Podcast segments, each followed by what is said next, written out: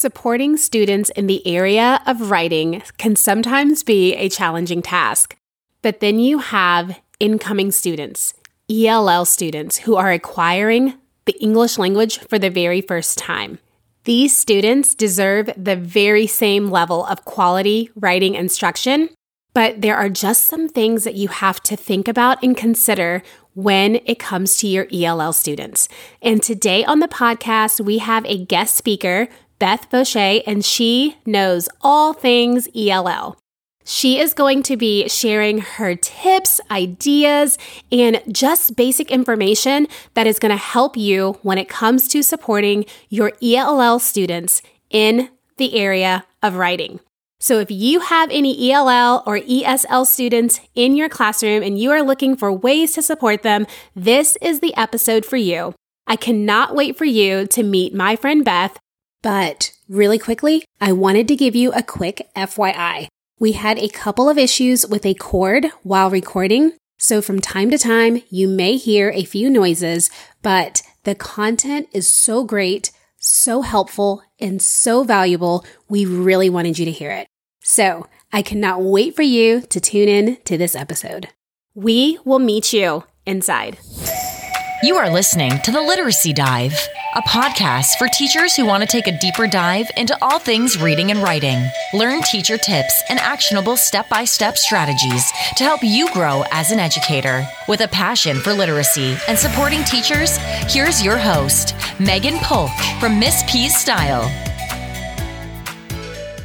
Welcome back to another episode of the Literacy Dive podcast. And like I just told you, we have a special guest on the show, and I'm so excited for her to be able to share all of her tips, tricks, and knowledge when it comes to supporting your ELL students. So on the show, we have Beth today. And Beth, if you could just quickly introduce yourself, and then we will get all into the good stuff with teaching our ELL students.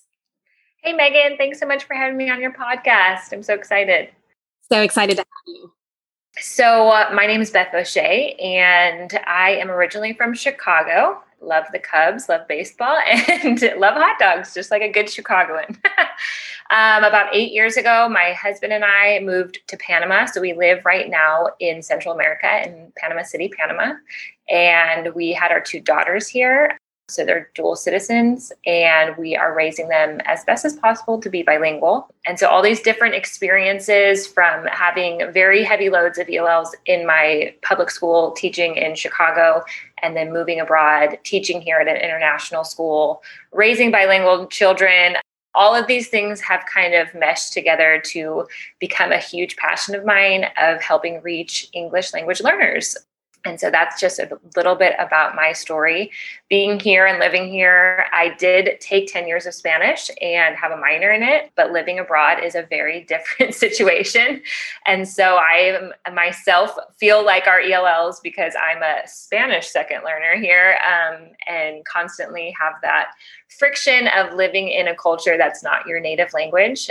So that's a lot of my story and kind of where this passion has stemmed from of feeling that embarrassment and that anxiety and having those successes when it started to come more natural to speak Spanish. So that's a little bit about me and why I'm so passionate about helping other teachers learn and know how to support the ELLs in their classes because the numbers are rising and our classrooms are changing and it's a beautiful thing the diversity in our classrooms. And I know uh, talking with so many homeroom teachers, they have a heart's desire to help support those students. They just don't know where to begin. And so that's really my passion. I love that. And I think the the best thing that I think I love about the about you and where you're living is that you literally are your students. You are our students. You are all students. And so um, it really is just so powerful to know that you are in an environment that is not your native one, but you are thriving in it and you can really identify and understand the students and how they feel when they enter a classroom or enter a country or enter a new state or the walls of a new anywhere and they have to adapt and get to know that. So the fact that you are living it is just why I really love looking into all of your tips and everything that you have to share to help our littles with being able to have a successful school year. So I'm just so pumped again. Thank you so much for joining and being on the show. I know that we met at a conference a few years ago. I'm trying to forget yeah, what year it was. I think it's been about two years. Before. Yeah, like a couple years ago. and um, it's been so awesome. I really look forward to meeting you again in person.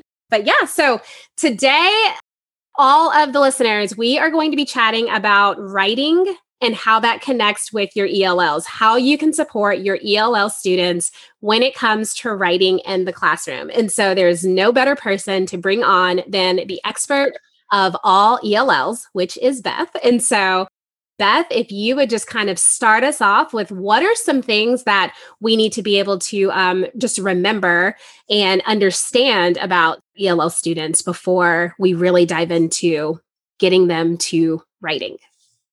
Awesome. Yes, let's get started. So, the first thing that all teachers need to realize when it comes to writing and their ELLs is writing is the last domain that is, you know, that the students are able to work on to progress in. And so, we have four language domains. The first one's listening. That one comes the quickest. You know, if you've ever been in a, another situation where you're learning language, you can start to pick up some phrases. Those things that comes pretty quickly. Speaking then comes next, and then reading and writing are our last domains that are developed.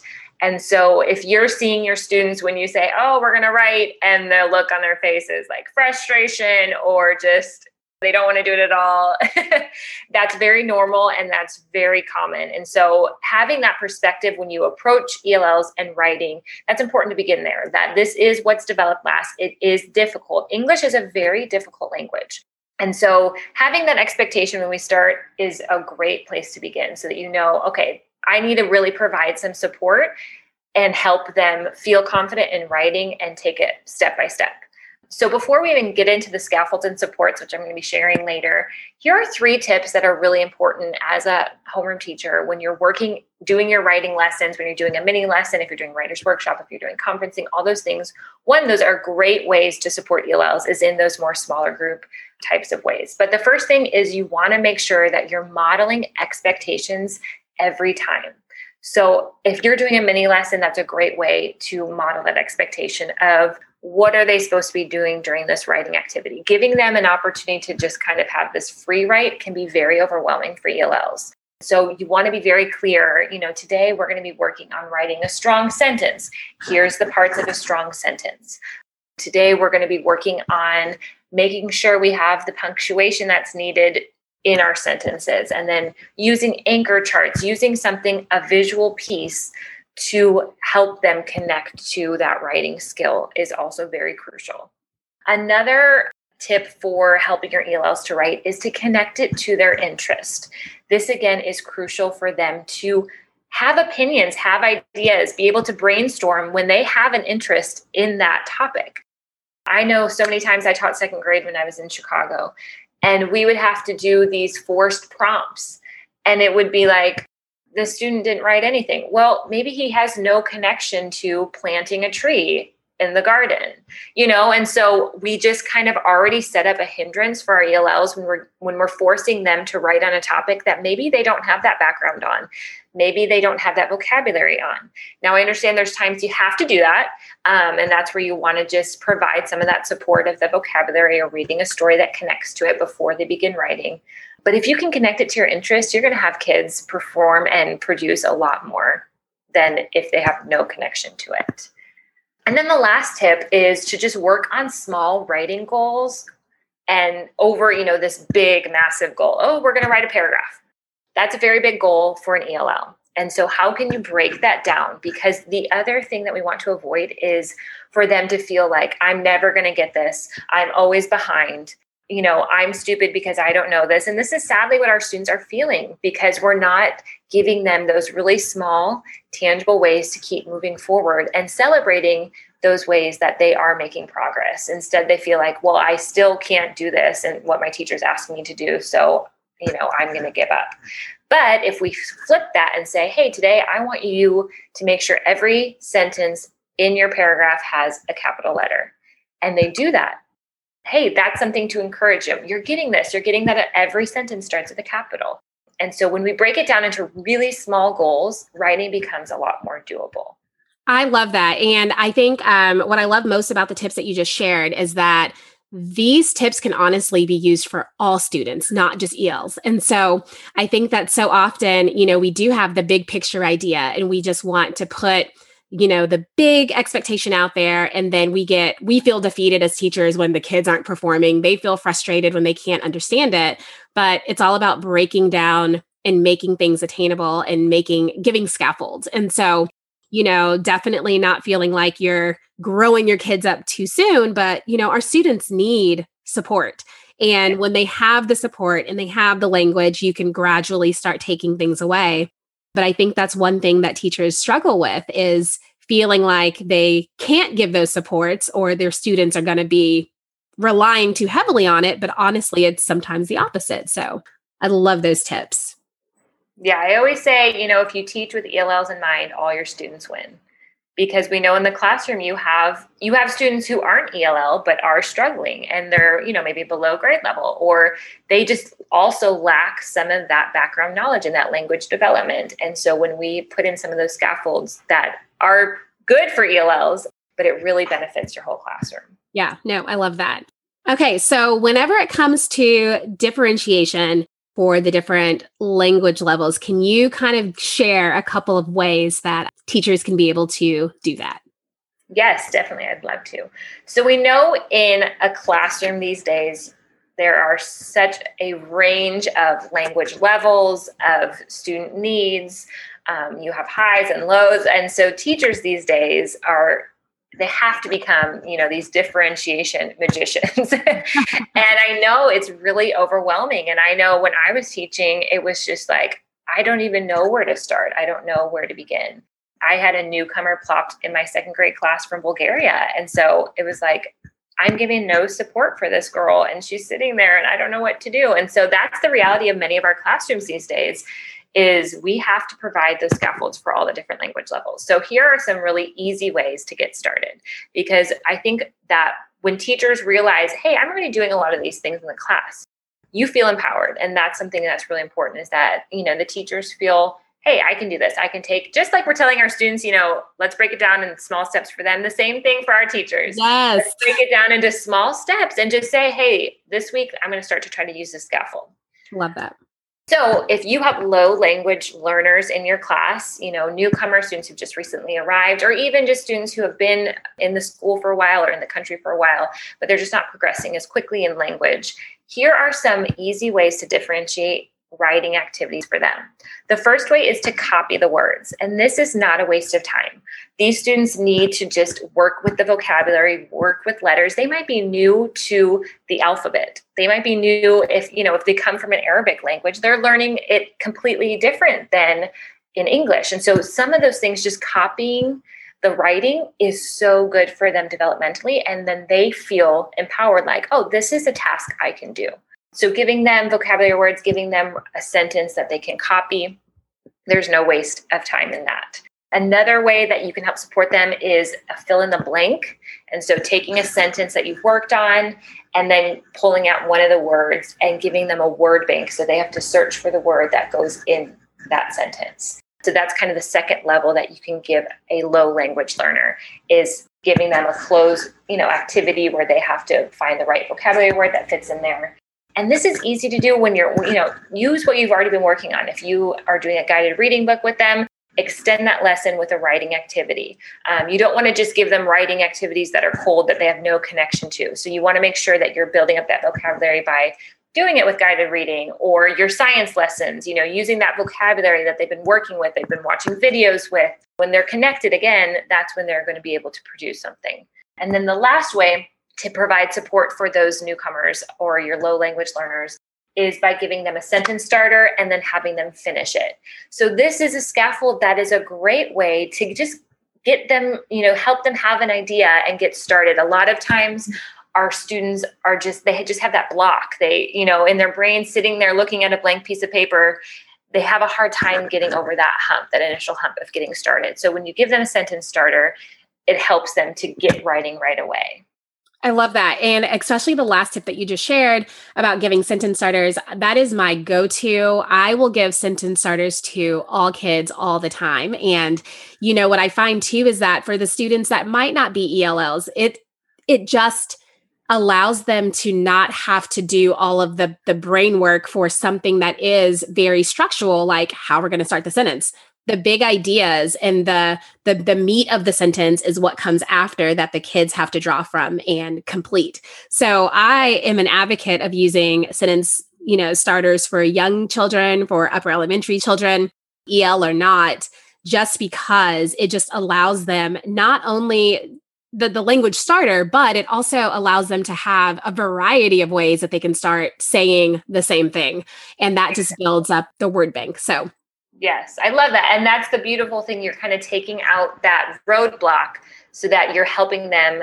The output is what you're looking for. You know, that meat of the sentence. Are they able to do that part? and I, going back to what you said earlier you know i think as teachers sometimes we feel like if we provide scaffolds and supports we're we're making it too easy for them you know and that's the absolute opposite and if you if you're seeing students become too dependent on you to give them those scaffolds and supports then you know put it back on them say okay let's work in groups and you guys come up with a sentence starter and you're going to give your sentence starter to that group and they're going to give you know and you're going to switch sentence starters so now they're not dependent on you to give it to them. They're taking the responsibility for it, but you're still giving them that support. I love it. I love that. That's so good. So, kind of now moving into our students who struggle with coming up with what to write. How do I generate these ideas? How do I figure out what to even write about, teacher?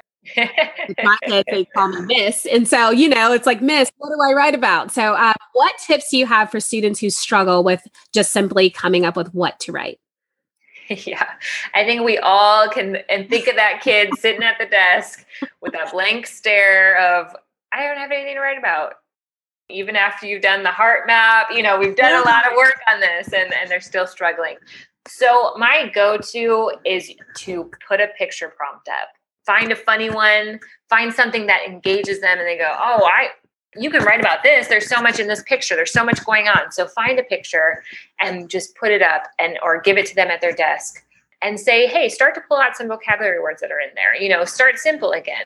What what do you see in that picture? What do you see going on? Just start to talk and sometimes our students just really need to have that time to talk out loud first that's where I love doing like a think, pair, share, where they're just talking about it before they have to actually write it down.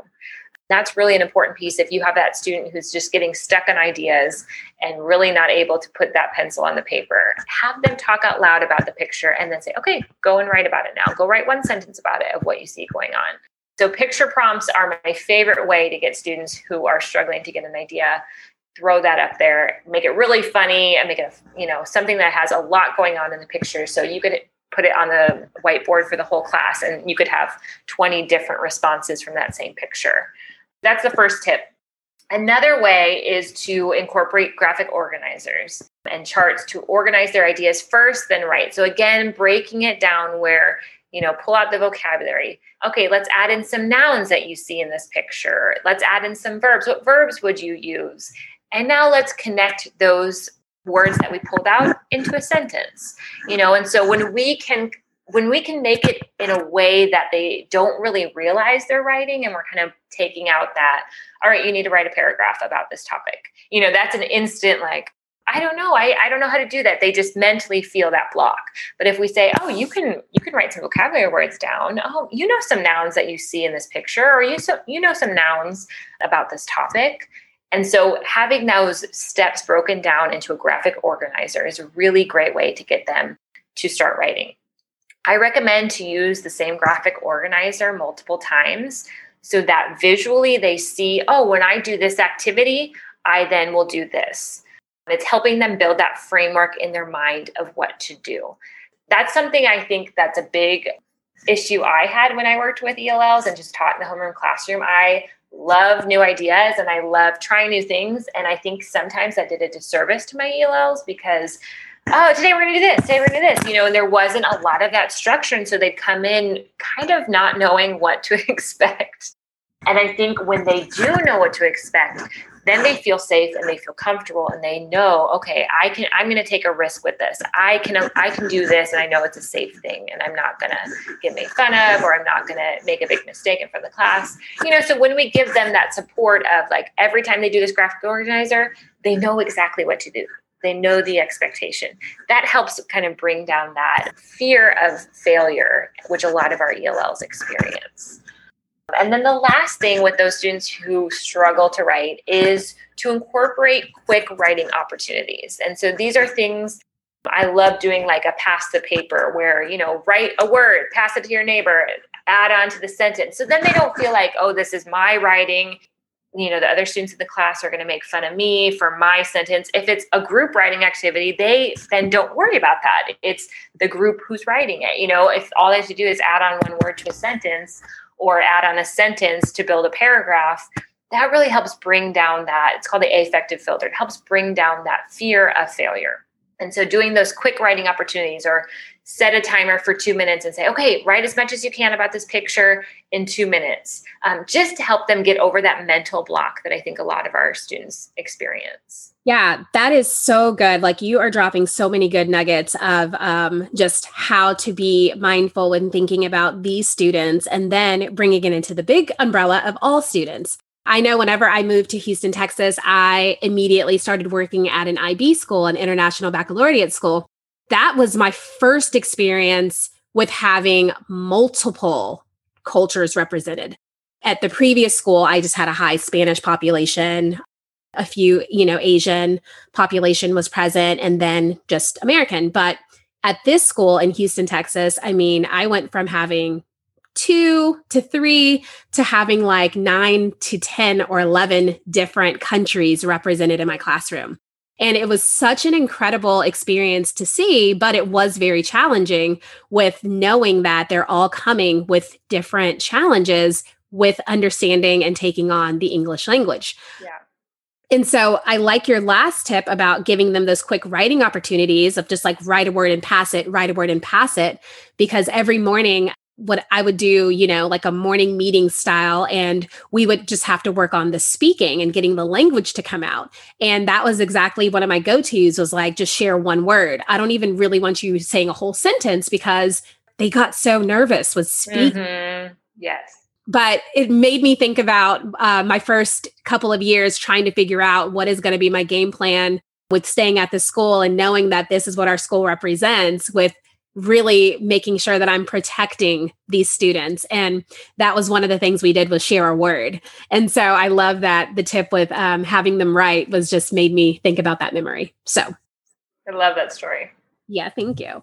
So that was awesome tips for writing. So now we're this is going to be the topic that I think all teachers everywhere it just makes you want to rip your hair out, which is when it comes to grammar.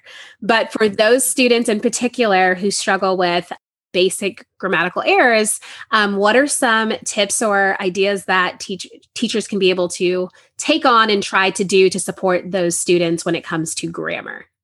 Yes, I think we all again have that student just come into our mind of the run-ons and no send no periods in that whole paragraph. And you know, they're starting to get it a little bit. And you're like, oh, but we really need to work on this part. This is reiterating a point we made before of just setting those really small goals you know, having that post it where they stick it right on their desk and they know this is all I'm looking for. And I think as a teacher, we also need to have that awareness of what are we assessing in this writing sample or in this activity? What's our purpose? Are we trying to work on that grammar skill? Are we trying to have them share their ideas? Are we trying to have them, you know, whatever it is, we need to also be clear so that we don't come at it with that red pen and say, oh, what but this is this verb is wrong and this there's no period here and there's no commas here you know and that because that totally shuts them down.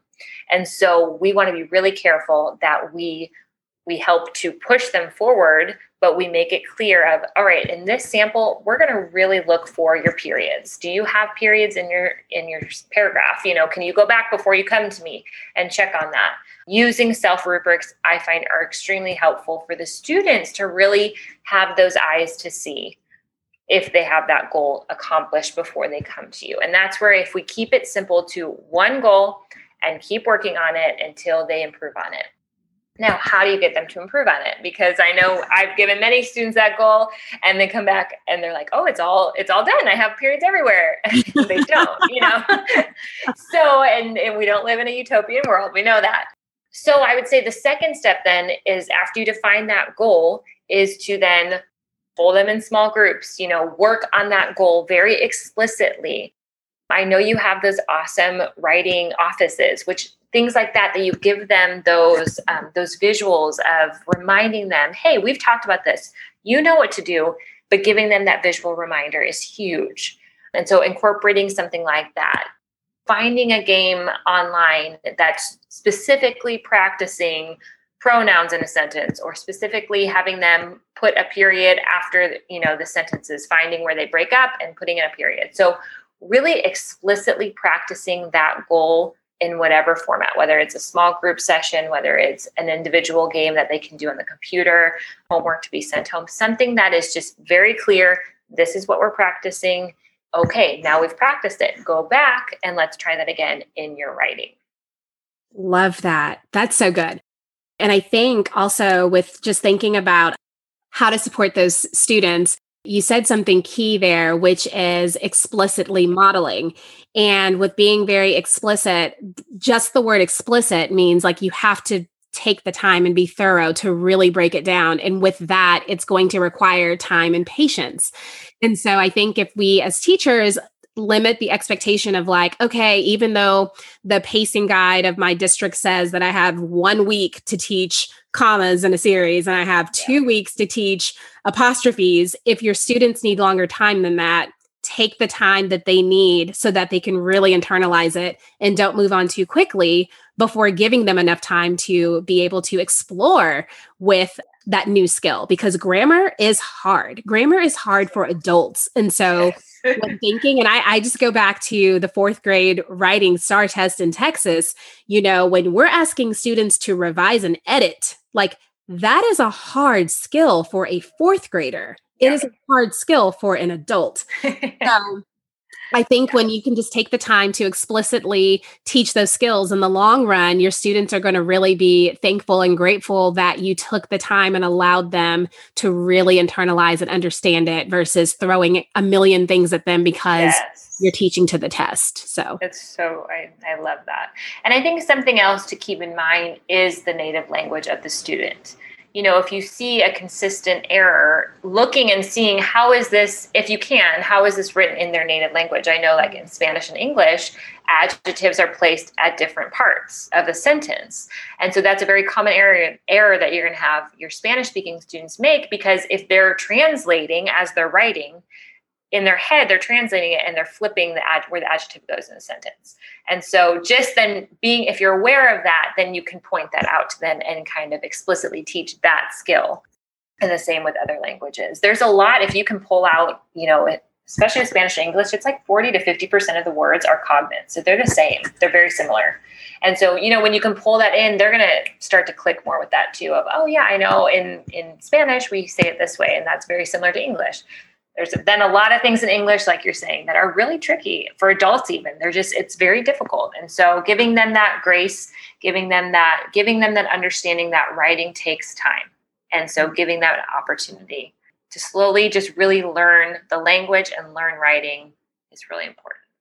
Oh my goodness. Well, this has been just such an amazing and powerful and fruitful conversation. Um, it just has me really excited about what the listeners are going to be feeling this in- sense of empowerment to be able to go out there and really start being intentional with their ELs and with their students in general. And so I love just the tips that you've shared, the ways that we can differentiate for the different languages, uh, the language levels that we have in the classroom.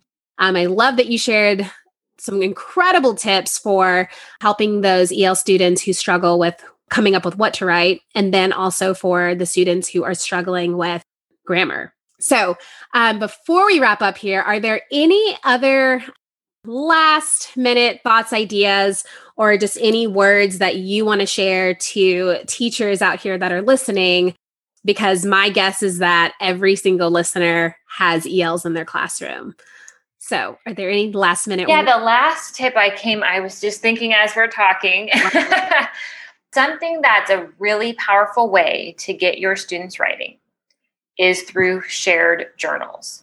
And so this does take a lot of work of the teachers. And I know as teachers, you guys have so much on your plate and this this might not be a reality right now in the season but i do find it's really powerful when you have a journal that you know let the students decorate it and this is their journal where they can write whatever they want.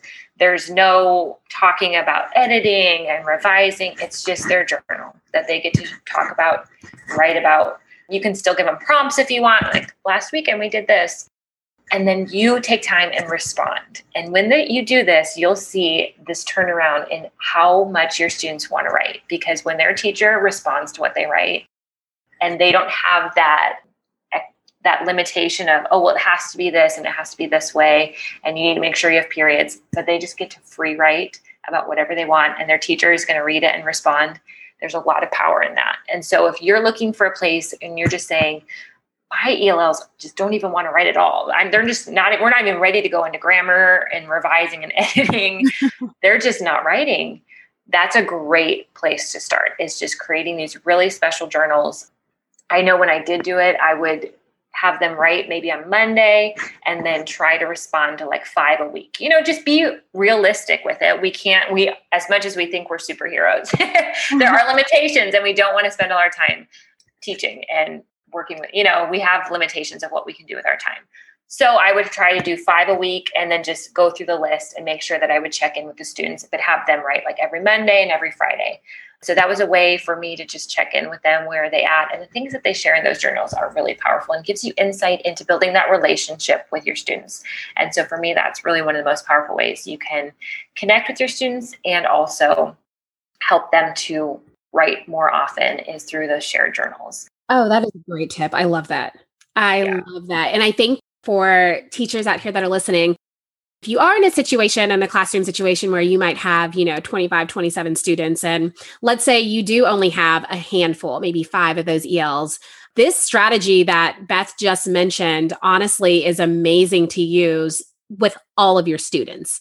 But if you you know find that it is overwhelming i think even implementing that with just those els that you do have make it special for them to write let them do some pictures you know drawing as well and you do the same thing i think it can definitely be doable and something that's going to help move your els forward which is what this what this whole really teaching and learning journey is about is being able to move students forward help them to find success and celebrate every step, small steps. Yes, yes, exactly. Are there any other final thoughts or just words with for teachers that you want to share with them um, as they're wrapping up this school year and about to head into summer? Um, it's been a long year. any last minute words or thoughts or anything that you want to share? I'll let you do that now. Yeah, I just want to say one, teachers are the most incredible human beings on the planet. to see what they've been able to go through this year is really incredible, inspiring. So enjoy summer, but also so much through my research of what I've learned with teachers supporting ELLs. The biggest factor in success is teachers believing that they can do it. And so don't underestimate how much you know as a teacher of how to reach those kids. And the you know the biggest way is to just be a safe place that they know that they're cared for and that they're welcomed. That's going to open all the doors for them to being willing to learn. And so you know the teachers you guys do that. You guys bend over backwards to figure out how to work with these students how to work with all your students how to support each of their needs. I know you know you go to bed at night thinking about that student that you're just not sure if you're reaching them but you are. You're making a difference. You're making an impact. And especially after this year you know thinking of the impact you have in those students' lives, that you've been a consistent person that's shown up for them over this year is really powerful. So I just hope that, you know, all you teachers out there really, really know that you are making a difference in this world and you are changing lives by just showing up and smiling and being a constant support in those students' lives. I love that. And I, I so agree with you with every single word that you said. And so we are at the point now, Beth, where everyone that's listening is probably like, okay, where can I find Beth? Because you are just a wealth of knowledge. You just have so many tips, so many ideas. You are just you you inspire teachers you really find ways to reach students and you just have you have that in you and i saw i knew that from the first time that i met you but I see it when as I follow you on uh, social media and things like that as well. So, for the listeners out here, can you go ahead and run through and share all of the places that teachers can be able to find you and follow along and connect with you after this podcast? Yes, I'd love to do that. So, you can find me on Teachers Pay Teachers.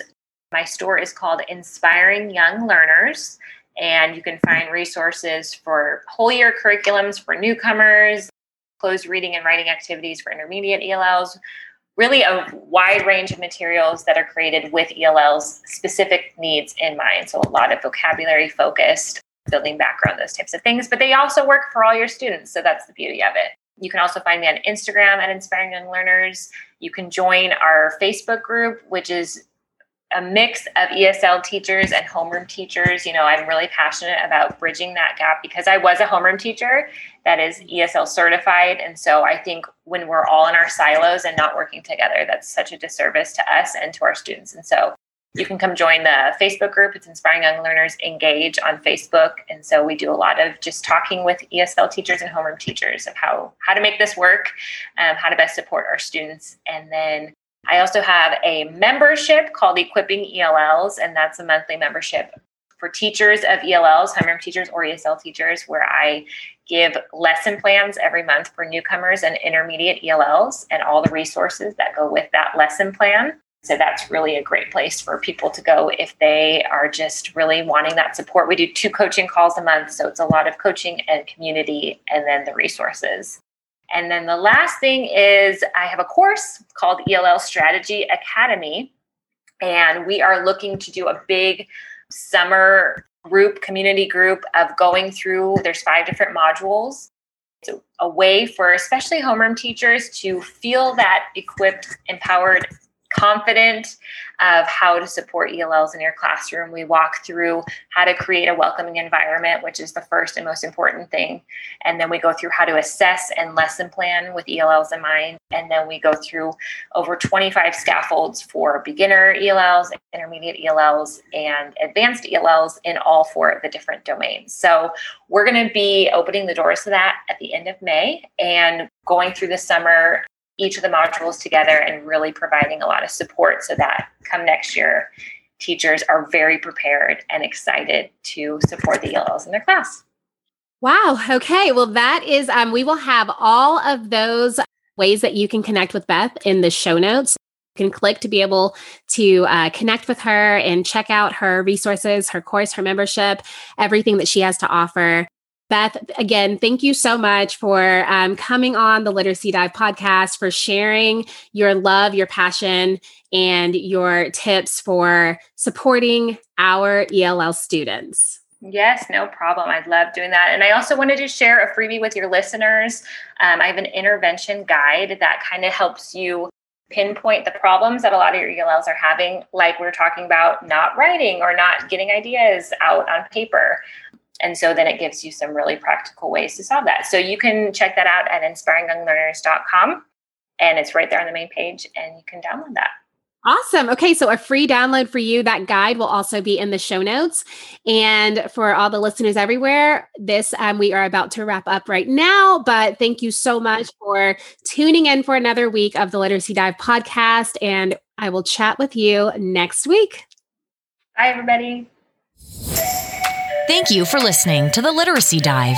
If you would like to connect with Megan, you can find her on Instagram at Miss Peace Style. Make sure you subscribe to the podcast so you don't miss any episodes of the Literacy Dive.